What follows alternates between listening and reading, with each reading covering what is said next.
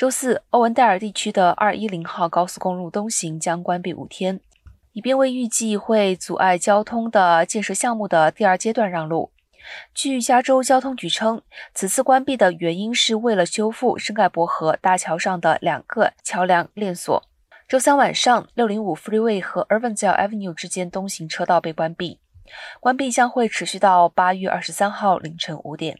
关闭期间，所有的东行车辆将被分流到西行高速公路。该高速公路将重新配置，允许每个方向有三个车道。